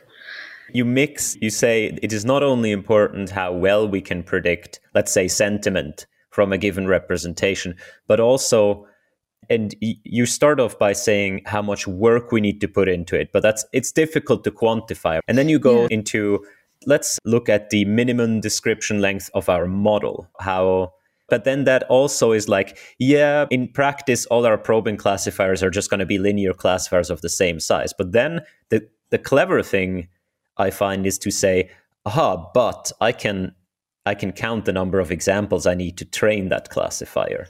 So if I count yeah, the number yeah, of examples so, to uh, train it, then that gives me like a, a real number that tells me how hard is it to get this stuff out of a representation. That's pretty cool. It doesn't give you a number of examples. It's just you can look at this uh, amount of effort. So when you have accuracy, you just have this, you have the answer to the question, can we extract this information? But with description length, you can, you have these two parts. So one is this final quality part, which corresponds to accuracy. And basically, it's saying the same thing, whether there is this kind of information in the presentations. And the other one, the amount of effort. So in the code length, you can just say, okay, this part of the code says if this information is present, this part says how hard it is to extract it, and altogether is the thing we ideally want to measure. That's that's pretty cool. And and with respect to these to these probes. What people want to do in these probes is, as you say, they want to look and they say, this layer does this, and this layer does this, and this layer does this. And this is, in general, is a very fascinating topic. And I think there are as many opinions as there are researchers in the field. It, it's like everyone, I've read a bunch of these papers, and everyone seems to say a lot of different things. You do have an interesting paper on the evolution of representations in the transformer and uh, where, where you also you combine a lot of the similar topics like mutual information and so on as you go through the layers and you find something very interesting with respect to masked language modeling do you what do you find yeah. in this paper Oh, yeah, it was a really fun paper. Actually, it's also ended up having information theory in it. It's the main story. Usually, we talked about probing. There are lots of papers doing probing, just measuring different kinds of stuff, showing the graphs and usually let's say making some hypotheses maybe some reasonable statements but so far it's not it's not clear what is the process which defines this behavior. And in evolution is what we try to do is to say that uh, there is a logical explanation to all this. Okay there's a general process which is going on in your network and it it's defined by your training objectives. And everything you're going to see is going to is going to be in accordance to this general process. To cut a long story yeah. short, in a network, maybe let's start this way. So, uh, well, can I, in this paper, you're, you're, characterizing how the learning objective determines the information flow in the model, right? Yeah. And you're looking at the representations of individual tokens in the transform and how they evolve in different layers under the different objectives. And you introduce this concept of the information bottleneck. So, yeah, okay. The information bottleneck, it's uh, it's a really old. Uh, it's a really old method, and originally it was aimed to build a compressed representation of input, uh, which contains as much as possible information about output and it was a goal of information bottleneck. So they uh, there are two objectives laid out with mutual information, and uh, the objective is uh, minimizing mutual information with input while maximizing mutual information about output. And in this process, depending on this weights of the objectives, you you can get different trade-offs between compression and prediction. So this compression prediction trade-off, how much you uh, forget about input and how well uh, you still can predict output. Right. You point out that there are regularities in data, and yeah. that's one of the reasons yeah. why it is compressible. And you're saying that in this process of evolution throughout the layers, you're squeezing irrelevant information while preserving relevant information. But because uh, you, you, spoke about this this paper from OpenAI with the sentiment, uh, how does the model know if it's an unsupervised pre-training objective? How, how did it know that sentiment was salient and that should be preserved? I think it was preserved because it was important for language modeling objective because what they trained on was their, were the Amazon reviews.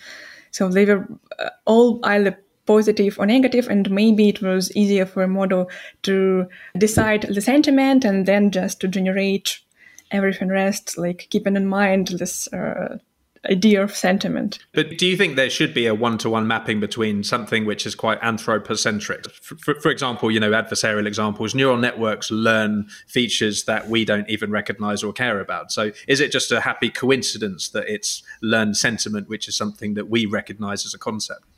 Uh, yes and no. Uh, yes, because every time you think that a model is doing something reasonable and you're happy about it and uh, you're you're ready to say something like oh look the model understands these kinds of things. It's not. It doesn't right? But on the other hand yes if there are some things which are important uh, for your objective it tries to uh, put effort to preserve this information. And right. yes, sometimes it happens to be something we humans think is important, like sentiment or syntactic uh, dependencies or something like that. So information bottleneck, it's a really old theory, and uh, only recently in 2015 it was shown that if we look uh, at evolution of the layers. So we have input, we have output, we have a sequence of layers.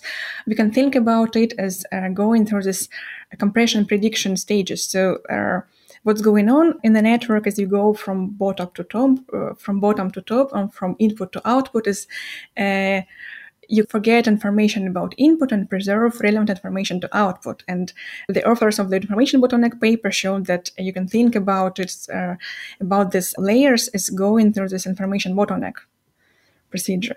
So in a way, your output defines the kinds of information which your network forgets about input. So you have input, but depending on the output, you're going to forget different things. You're going to preserve different things, right, about this input. Uh, but it's a, a, very simple story because uh, it's when we're talking about like the, the, whole network, the whole input and the whole output. When we're dealing with language models uh, and when we're looking at the individual tokens, it's a bit more complicated because how transformers work, right? So we have our individual tokens, we have positions. Uh, at each stage, these tokens interact with each other, exchange information and each, at each step, each token has a new representations. new representation. For example, I was born today, I saw nothing. I talked to you guys. Uh, so today I'm going to have a new representation of me because we communicated. I know something more about myself, about the world. and I understand myself better in this context and this kind of stuff. So, and that's what these tokens do. And when we are looking at these individual tokens, we are not, uh, we cannot just say about this, the whole input, the whole output, because the whole input is uh, your sentence and you're predicting something else.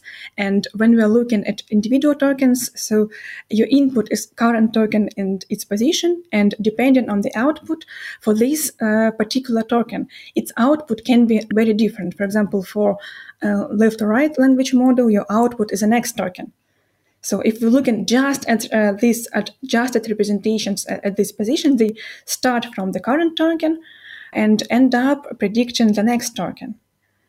But and we would say, okay, it's losing information about input, uh, trying to predict information about output, but it's not everything that's going on because here I have for example, I am current token. I have my goal. I need to grow up and become this next token. But I also have these other guys around me, and they also have to grow up and become this next token, whoever is the next token for them. And they need, uh, I need their help to get to help me grow up and become this next token. And they also, these other guys also need my help to to predict whatever they want to predict.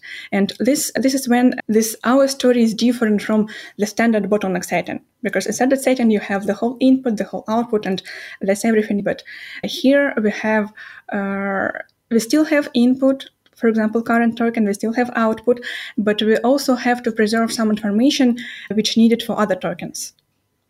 So we cannot, I cannot forget everything about myself because I, I need to keep this information because other guys need it. And this is when it gets uh, interesting. And if we look, for example, at these objectives, well, the left to right language model is quite simple. We start from the current token, we get the next token in the end.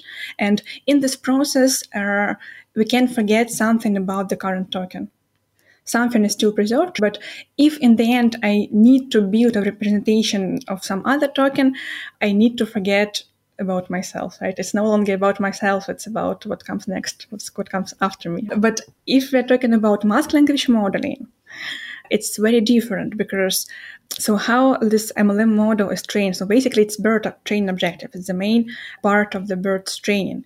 You start from some kind of token. It may be a mask token most of the time, right? It may be a random token, or some part of the time it may be even a real token. And you have to go out there in the world, communicate with others, understand if you're if you are masking that you have to understand who you are. If you're a random token you you have to figure out somehow that okay, I'm random. I need to somehow to get to my true self.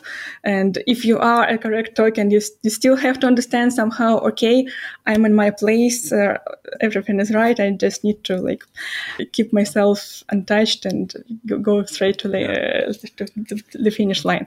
And this is a tricky part because on the one hand, these tokens have to go out there and communicate with others to figure this out, right? This has to happen at some point this what, what they were trained. But after that they have to fulfill their goal to predict uh, token identity in the end. And so if you look uh, at the training process so in training almost most of the time your input and your output are different tokens so on the input side, you have either mask of some random token. On the output, you have something which has to be there. And uh, if you look at this training setting, it's all, it's again, it's forgetting information about input, which is irrelevant, uh, and building information about output. So in training is everything is simple because it's, it's very similar to left to right language model when you have one token on the input, some other token on the output.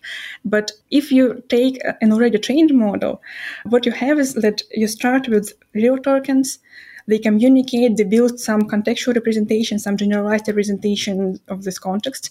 And as you go uh, up uh, to the highest layers, you start losing this contextual information and building a representation about token again. So it goes uh, in two stages. So first, it's con- context context encoding, where, there, where tokens, each token forgets a little bit about itself and builds a contextual representation, uh, representations of the things which could be in this place. And then it's token reconstruction. It's where you forget contextual information and uh, try to reconstruct this token. And that's why uh, when we are looking at a lot of papers doing probing tasks, they say something like, okay, let's try to predict, for example, part of speech of the current token using representations from different layers, for example, for different models. So what you're going to see is, for example, for machine translation encoder, it just goes up because you're encoding, right? The decoding part is out there. You, don't see it here. When you see uh, a left-right language model, it goes like up then down. Okay, uh, uh, it, it, and it is reasonable because language model has to build representation of next token. It doesn't care anymore about part of speech tags of the current one. It cares about the next one, and that's what we show. And for mask language modeling, there's also this pattern, but for, for different reasons, as we see, right? You also first you build contextual representation, and then you forget it. And in different papers, doing probing, doing different kinds of probing, uh, doing other stuff. For example, even uh, if you look at the BERT score paper, in the appendix, they have this graph showing how effective is this BERT score depending on the layer they're taking the representations from.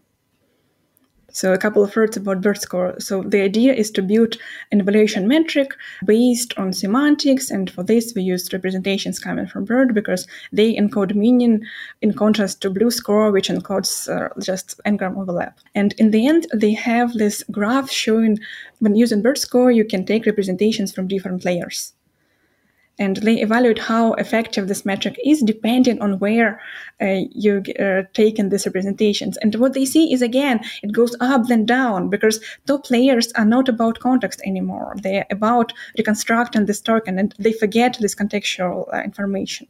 And also this um, BERT rediscovers classical NLP pipeline, and so on and so forth. I could talk about this forever because basically all these papers are showing the same pattern. They are following, basically all the results are following this general process. And it is all explained by this old concept of information bottleneck. And I think it's cool. At least for me, it makes sense finally. Finally, something makes sense. So, in one of the figures that you have included in the blog post where we see how the mu- mutual information plateaus for a bit in, in uh, deeper in the layers and then it starts to again increase for mask language modeling. So would you attribute BERT's bidirectionality uh, to that? Because you also mentioned that a single token's representation is also contributed by the other representation. Not really. I think it is important that it has access to all context and not just to left context like the right language model. But it's not only about bidirectionality, it's about a chain objective. Because, for example, a machine translation encoder, it's also bidirectional because it has access to all context, right, at the same time. So this is about this evolution. It's about losing information about input and accumulating information about output. And if you want the the purpose. So uh, imagine these tokens born uh, born blank in this world. So their world is a sentence or a text. They are born just being uh, a token identity with uh, their position, and they are born to become something in the end. So they, they already have a goal and what they do in the sentence, what they do in this text, how they interact with each other, uh, which information they take from each other is defined by this uh, final objective sometimes I wish we we, uh, had one because it would make make things much easier.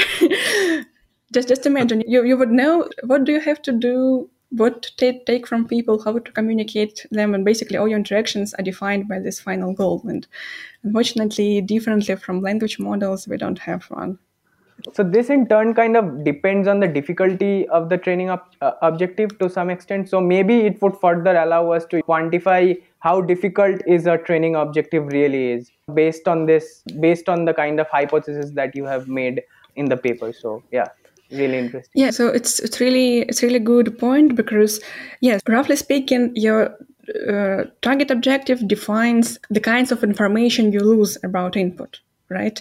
And the more complicated your target objective, the less things uh, you want to lose, maybe more things uh, you have to encode. So, yeah, of course, uh, maybe it could be used. Uh, the amount of information you lose about input, maybe it, it could be used as a measure of how complicated your training objective is. Yeah. yeah, definitely. And in all of the training objectives that you have experimented, clearly mask language modeling is a winner because of the two qualities it you know gives us as a byproduct for example context encoding and label reconstruction none of the other training objectives allow us to do that at this point yeah do you think there is a how influential is the data set in all of this because you've said for example in these amazon reviews there was a clear neuron yeah. maybe this is an extreme example but a neuron for yeah. sentiment yeah. and presumably and you've said so is because probably these Amazon reviews they are either good or bad. So that's a very strong a very strong signal. Presumably if we only had good reviews, the model would even even with the best objective would never learn to encode sentiment because it doesn't need to. So how much do you have any ideas of or how important is the data set or what do we need to to do when we collect data sets? Oh, it's a hard question in generally about our analysis we controlled for the data set just to, to exclude inference of data sets so we use the same data just like the same everything the same random seeds just different training objectives but yeah of course depending on uh, training set the things which a model finds useful for the training objectives are going to be different and there's uh, i mean there's a whole different story of how to create training data set, and it's, it's a huge problem in machine translation also. And there are a lot of lots of kinds of adversarial examples, and we know that uh, in SNLI tasks, for example, the models rely on some triggers and not on their, not on semantic things, but on some uh, easily maybe even on some uh, triggers which are not really relevant to the task. And uh, I don't think I am going to have a very good answer to that because, yeah, it really depends on the task. Maybe there's a, a little bit of a bigger question in that after your investigations and so on, what is something that you think most of the community still has a wrong idea about the language models or translation or whatever you're looked into? Where what is something where you where you feel that most of the community is wrong about? Yannic, I'm just a PhD student. Imagine me answering that. I'm not going to have future in this field. this is the this is the place for strong opinions. yeah, we welcome. I'm, I'm not going to say that. Okay, the whole community is not doing Uh, I'm not going to say that. But we clearly have to be honest with ourselves about the results we see in the models and how we interpret them, because it's really important. For example yeah, it's important uh, if we're talking about the evolution paper and the main outcome, maybe uh, we need to understand the general process behind this phenomenon rather than measuring a lot of stuff. Because once you understand this general process, you don't need to measure the stuff and say, oh, the patterns are different. We don't know why it is, but we observe that they are. Of course, they are they have to be different. It's supposed to be so. It was their destiny to behave this way. There was no other way it, could be done. But yeah, I think that was my point from the evolution paper. And I mean, will there this description then clean? Yes, it's important to understand what's going on. It's important how they measure it. But uh, it's really a hard question of. Uh, maybe the main thing we need to work on is how to interpret the results we can now we can we have lots of methods so we can measure different stuff. We have lots of uh, test sets for probing classifiers. We have a lot of benchmarks but so far i think we don't know uh, what to take out of these results. What does it mean that yeah. this model like gives you 0.3 accuracy better on some benchmark? And yeah I don't want to go too far down this path because it, it goes on forever, but we've been speaking to some uh, good old fashioned AI people, and they have been telling us that natural language processing is not the same thing as natural language understanding. And statistical language models, as we can get into a philosophical debate of what does it mean to understand. But if, if we ask GPT-3 something like how many feet fit in a shoe or anything that requires what you might call reasoning, it, it doesn't seem to work. So, do, do you agree that natural language processing is glorified statistical text processing, or, or do you think we can actually make something that understands whatever that means? Well, it's called processing. Of course, it's processing. okay, that's a simple answer. so yes, of course, our, I, I don't think the model understand because they don't understand things as we do, and at, at the very least, uh, you need to if you work at least a little bit in this field, you, will see and you'll see what actually your models are doing. You'll see that it's just some kind of statistical behavior. So there are some statistics in the data. They capture the statistics and they, they get it out for you. And they're not going to understand things as uh, we do. And maybe uh, an example from context of AMT, it's how I, usually illustrate what's going on in, in, context of AMT and why do we need context. For example, imagine you have a sentence, I'm here telling you this. And without context, it's not possible to understand who is I, where is here, who is you, and what is this that I'm telling you. And uh, even with context, it wouldn't be possible to understand just from the text what's going on. You have to be part of it and maybe we'll get better. Yeah. So there's a whole other stuff with grounding, other modalities coming in, in play, and uh, so on and so forth. And I think at least when we are dealing only with text, it's not possible to really understand things. And even if with these language models being as good as they are, if you play with them, you still see that it's just just capturing some statistics. It's not it's not really understanding. It's not it doesn't have yeah. this underlying uh, meaning behind it. Because when you talk about context as well I, I, think by that you might also mean knowledge or common knowledge. And this guy was pointing out that there's lots of missing information in our communication and I, I, we have a common yeah, knowledge yeah, so we in a way we compress our communication and then you need to perform some reasoning to fill in the missing gaps. Yeah. Yeah but to that end one could argue that an entire uh, our models you know lifetimes are entirely limited to the training data it's exposed to. But we as human beings we are exposed to much all the other yeah. things that we get to see on a day to day basis. So the sense of common sense would of course be in a far more elegant capacity for us because we are entitled and exposed to whole lot of things whereas a model is only exposed to its lifetime of interacting with the training data set. So yeah there are all kinds yeah. of arguments to that line. It, it does raise the question, though, of what does it mean to understand? And yes. I, I, think where these GOFAI people, they say that there's lots of lexical ambiguities in, in language, but with natural language understanding, you're trying to get to what was the thought behind yeah, an utterance. Yeah, yeah. And there's no ambiguity there. We always seem to understand what we mean but I don't know how to verbalize that because, just as an example, we've been talking to GPT-3 quite a lot. We've managed to get access to it. And it's really difficult to ascertain whether or not, if I was evaluating it, if I was doing some pronoun disambiguation or something, it's really difficult for me to evaluate whether or not it has actually got the right answer because it's just given me a bunch of tokens and it might contradict itself. It's too smart for you. Probably. It's too smart for all of us. it's just tricking us. It's just, I'm just a stupid statistical model. And it's just manipulating you to take over the, the world. But yeah, it's yeah, it's really and it also raises the question of I think what people try to to say is that even though GPT-3 and these other language models are only trained on their training data, the emerging thing is something like understanding. But but I think that's hotly debated, and probably no one has a, as of yet, a real answer. It's it's even hard to define what do what do we mean by meaning, and let alone just to evaluate it somehow in a model. exactly. So so you um, switching topics a little bit. You do have an NLP course. I do. Yes.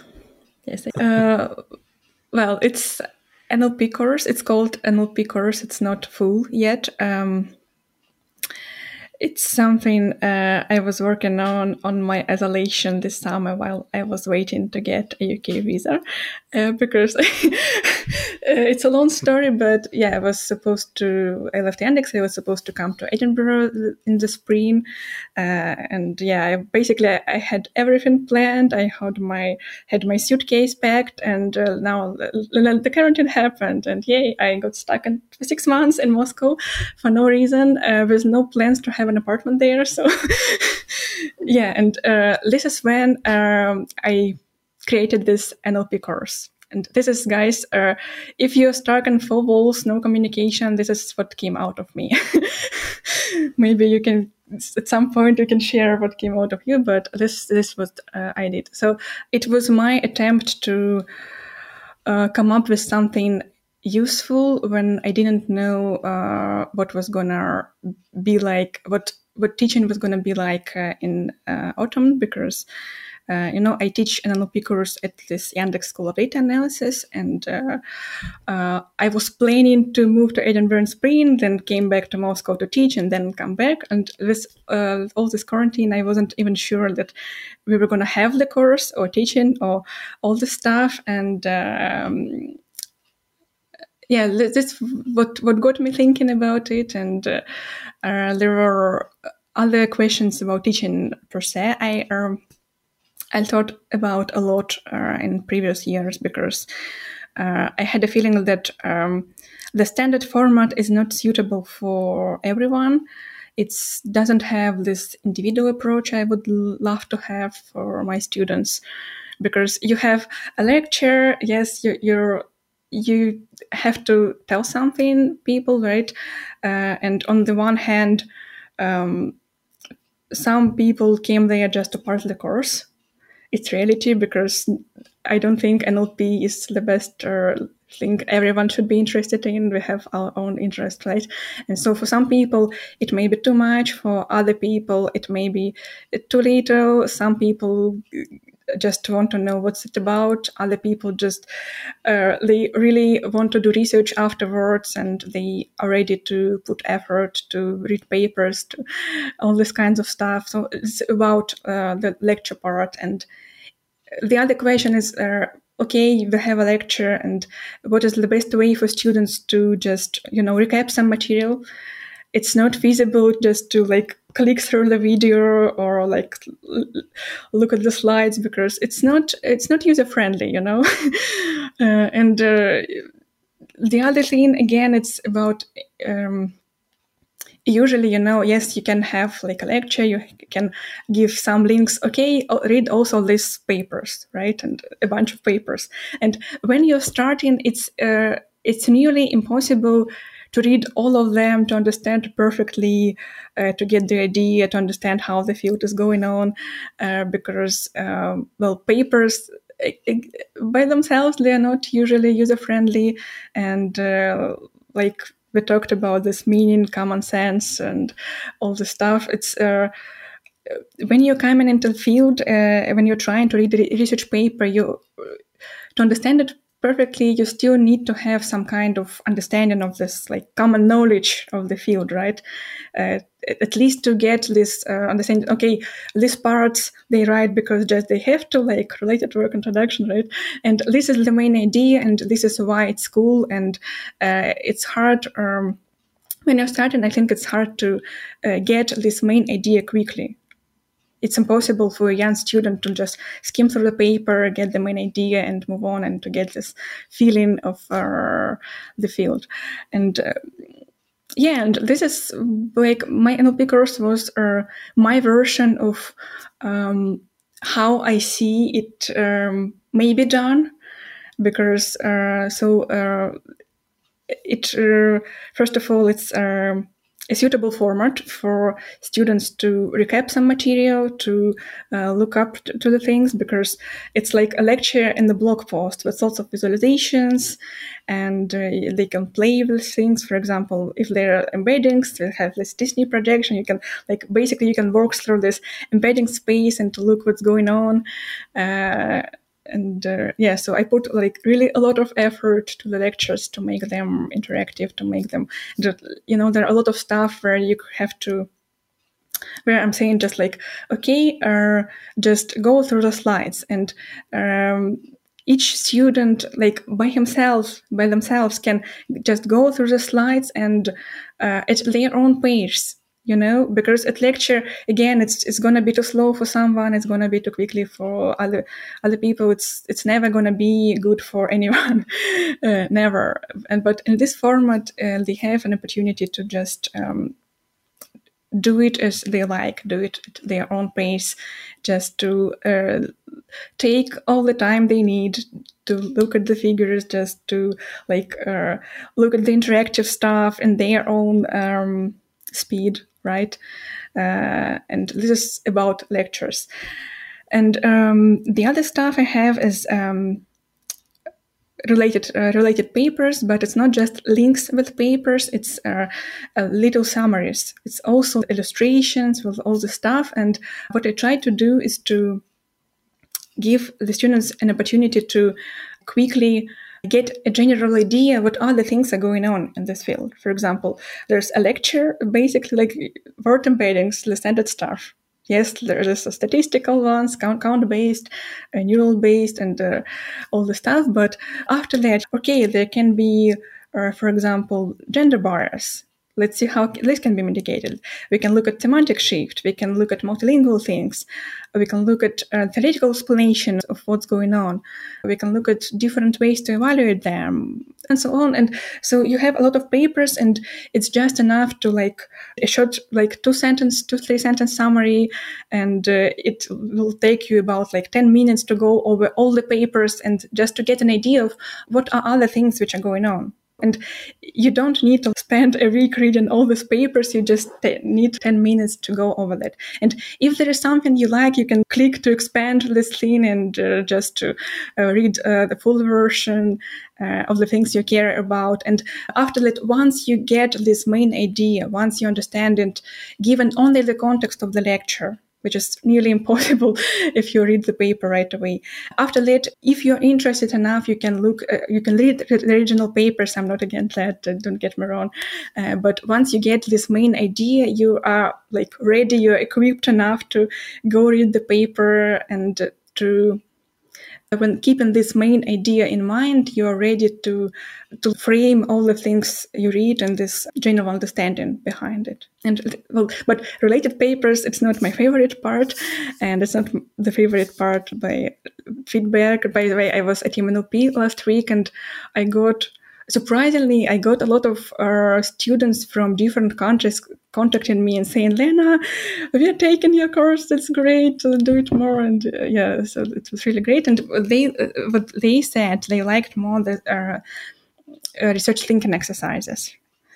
And yeah, uh, this same. is the part. My favorite is, part as well. I was yeah, going to come so, to that. So my personal favorite part from your course is you encourage students to ask research questions, formulate research questions, which is uber cool to me. I am a big MOOC fan, by the way, and I uh, got to know about your course from Sebastian Ruder's newsletter just as a fun okay. fact for our viewers.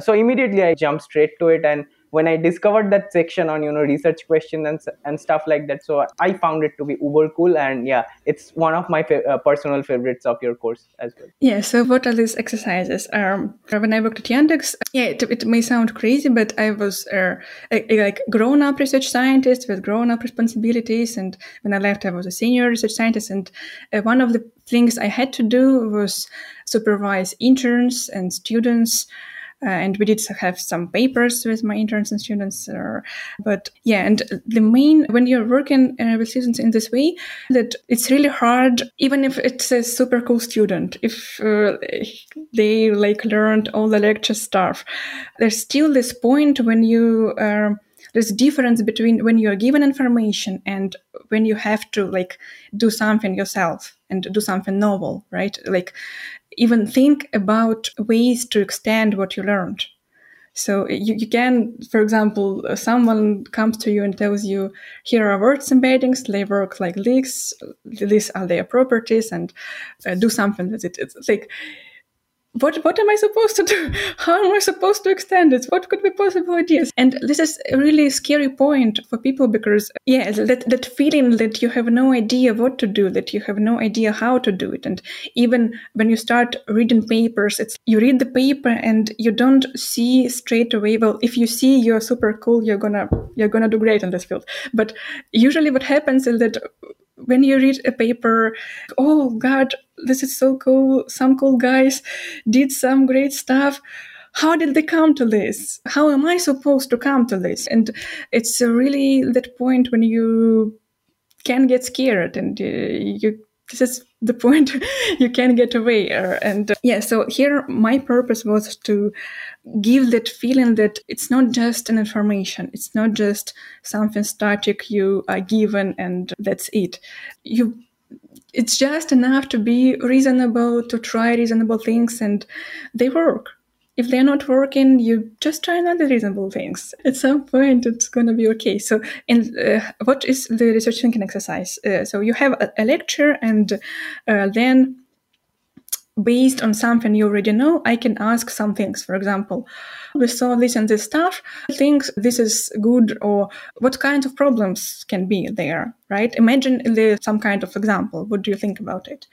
And uh, a student has to think at least for, for a minute. And uh, they can click on their on the button to expand the answer. What i think about it or what other uh, papers thought about it. And in this way oh after, that i can ask okay when we understand the problem uh, how can you fix this? For example uh, based on this idea.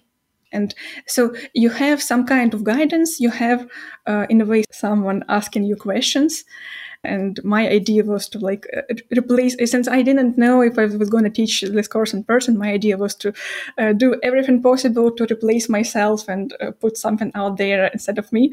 And this is, was like me asking questions guiding uh, students through some some path of thinking i don't know. Yeah and studies show uh, that uh, when you are when you put an effort to get some kind of information, uh, you're more likely to learn it other than, and not when you're just given some kind of information. And e- even if you're just like, uh, read this question, you think about it for a minute and you look at the answer, it's going to be like, it's very different if I just tell you this. It's very different. And if you're a really good student, which if you're a student, if, you, if you're listening to this, please do it this way. Just read the question and play that out for a day or two or maybe a week. Even if you're not thinking about it all the time, it's just something is going on in your brain. You'll notice something is going on. And when you come to this. Well, yeah, no, if, if, you think about it, you're creating some kind of a framework in your brain where yeah, you have mm-hmm. concepts and you can hang things off those. I, I, feel sometimes when I prepare for Street Talk episodes, I have to understand something in order to explain it.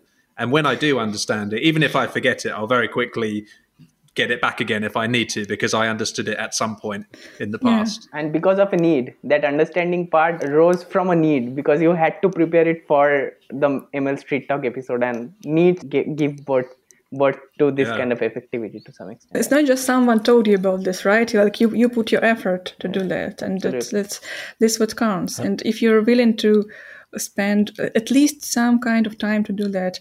First of all, you'll see that most of the time uh, it's enough, like just based on one lecture of the common stuff, uh, you'll see that even reasonable, when you're just being reasonable, it's yeah. usually like it's already quite a lot and you'll see that okay uh, mm, maybe I'll, I'll, do this way and you click and you see okay this paper this, there was a paper which did exactly the same and it's not uh, and in the first lecture I also have examples for example based on uh, 1995 paper for count based embeddings how to make them better and like uh, modern ones and you see that the process of thinking, the research process is the same. So you have uh, some understanding of what's going on right now, of the current state of things.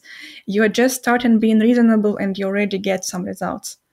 Okay, of course, in, in the end, uh, you can like end up very far from what you started, and uh, in the end, you you can get a paper which looks like really cool, and you didn't even realize how this happened. At least for me, it's like how this happened to me. Okay. but yeah, and it's, I wanted to just help to people to get this feeling that it's okay, it's not that hard. It's okay that uh, you just read the paper, you don't understand how to get this. This is how you can get to know how to uh, get to learn about this process, at least to not just take the knowledge, but to put your effort to expand it. And I think it's it's gonna be useful. I hope it's gonna be useful.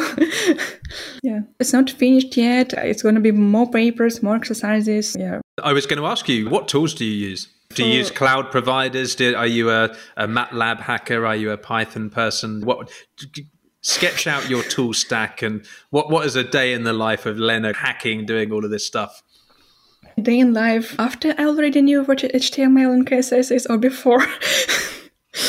because when it when it started, it was like, okay, I have this huge idea. I don't know how to do uh, what is HTML how to do all this cool stuff to make it look good. Uh, so about one month in June, I spent just to trying to understand how HTML works, how CSS works, because I had personal page, but it was like from some template. I just inserted my name and like, by you know, this this kind of stuff. But the course it was different things. It was like to design the whole the whole how it would look like and for me it's it's important because it has to give me that feeling i have inside and if it doesn't if it's not right yeah so coming back to the course it's uh, html css a little bit of javascript but for simple things just like pushing the button and do something. For pictures it's uh, you'd be surprised it's powerpoint. It's powerpoint print screen and uh, it to gif something like this. It's, and, it's uh, amazing uh, what you can do in PowerPoint for your experiment when you write your papers and so on. Yeah, for experiment, it's Python. It's Python. It's Python. It's uh, TensorFlow. Not because I'm a masochist, because but because uh, we had to use it at Yandex because uh, yeah, at Yandex I used Yandex internal framework and it's on TensorFlow, so I use TensorFlow. I'm not very happy about it, but now uh, it's a strange situation because I'm not happy with TensorFlow. I don't have much experience with PyTorch, so I'm stuck on this one. And uh, to be honest, I don't really like coding.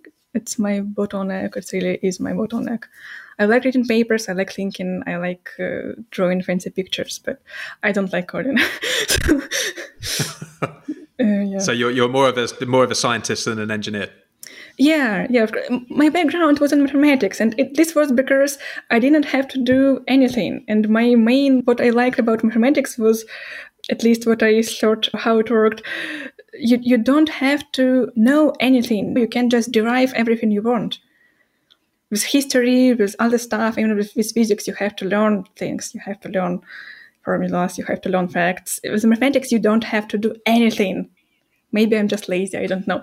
You, you have to know nothing. You can't just derive all the stuff. You, and it's so beautiful. You come to the first lecture. You have definition of uh, of real numbers, right? You have this 24 axioms, and that's it and that's it. You don't need anything after that. You can just get it out of it. and yeah. We'll quote you on that. You know that. There we'll, we'll go we'll just put this clip we'll just put this clip live. In mathematics you don't need to know anything. You don't need to do anything. By lena Voita just this clip. It's gonna be i think fun. it's the do bit. You don't need to do anything but it was the way it was for me. And yeah, now when I I have to run experiments because without an experiment, I don't know if it works or not. You don't need to do that in mathematics. You just prove things. You're sure. Everyone is sure. Everyone is happy. You're done. You're you're good. Here's because yeah. Python is the complete diametric opposite of that. Because at least with um, some statically typed languages, you have some idea when you compile it whether it will work or not. Whereas with Python, you're stabbing in the dark, aren't you? yeah, true. At some point, I used C++, but it was a funny story. I when I when I interviewed for Yandex for this position at production for the first time, they warned me they're going to be coding interviews. And uh, I was a mathematician before. I never had any kind of coding. I had some kind of coding at the university, but it was like done and forgotten. And for interviews, I actually read first several chapters of Stroustrup just to understand, okay, this is how C++ works. Okay, I was the algorithmic side, uh, it's it's good because it's like basically solving a mathematic, mathematical task. You understand the algorithm complexity and that's it. And it's a funny thing that they interviewed, so I have like like C++ coding interview, algorithm interview, uh, statistics, uh, probability theory, machine learning for this first position. And apparently, then when at some point I needed something from production teams, and that was uh, there was the guy who interviewed me. We were like, "Oh, guys, we we are data scientists. We need you to code this and that." They're like you have Lena. She's so good at C++. You just have to give it to her. Why, what, why are you coming to us? And Lena, like, in the stage where I, I never saw like a real C++ code in my life before that yeah that's the problem with it, interviews and with code on the desk. As a mathematician i can do that. I can do like like actually open some framework. I if you give me a computer and ask just open something in c plus and write I, I won't be able to do that. Amazing. Lena Voita it's been an absolute honor and thank you so much for joining us today. Thank you. It's been fun. Thank you Amazing. Anyway, I really hope you've enjoyed the episode today. Uh, as always, we've had so much fun making it. Remember to like, comment, and subscribe. We love reading your comments, and we'll see you back next week.